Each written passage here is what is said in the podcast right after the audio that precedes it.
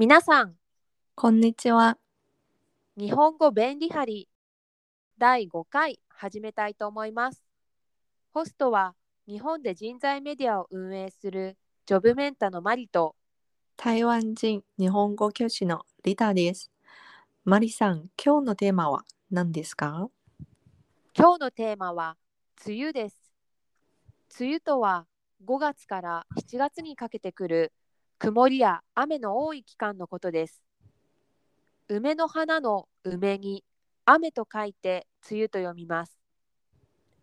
梅雨の期間に入ることを梅雨入り、梅雨の期間が終わることを梅雨明けと言います。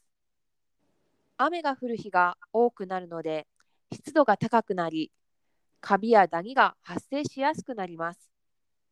ジメジメした空気になるので、私はカラッと晴れる夏が恋しくなりますね。そうですね。空気がジメジメして、外で洗濯物など干せないのがとっても不便ですね。そういえば、日本語には雨を表す言葉がたくさんありますね。パラパラ、ザーザーなど。私はパラパラという表現が可愛らしくてとっても好きです。マリさんはどんな表現が好きですか？私はぽよぽよとかぷにぷにとかもちもちといった擬音語が好きですね。触ると気持ちよさそうな響きがします。もちもちのお餅とかぷにぷにのほっぺたという使い方をよくしますね。イメージしやすいですね。ペコペコや熱々など食べることに関係するオノマトペも好きです。これはテレビの食レポでよく使われているので最初に覚えたオノマトペです。私はお腹がペコペコは毎日使っている気がします。他にはニコニコ笑うとかワクワクするも頻繁に使いますね。オノマトペを使うとよりイメージが具体的になって表現も豊かになりますよね。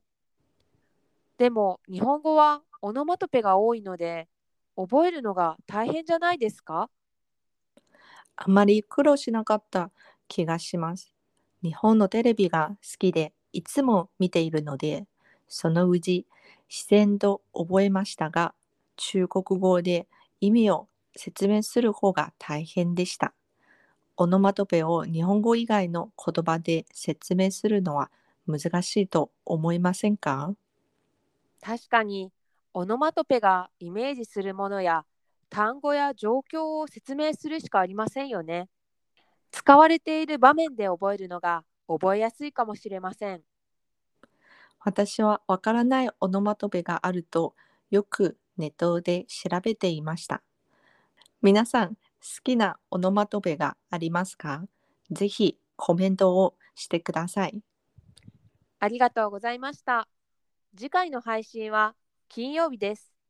皆さん、ぜひ聞いてくださいね。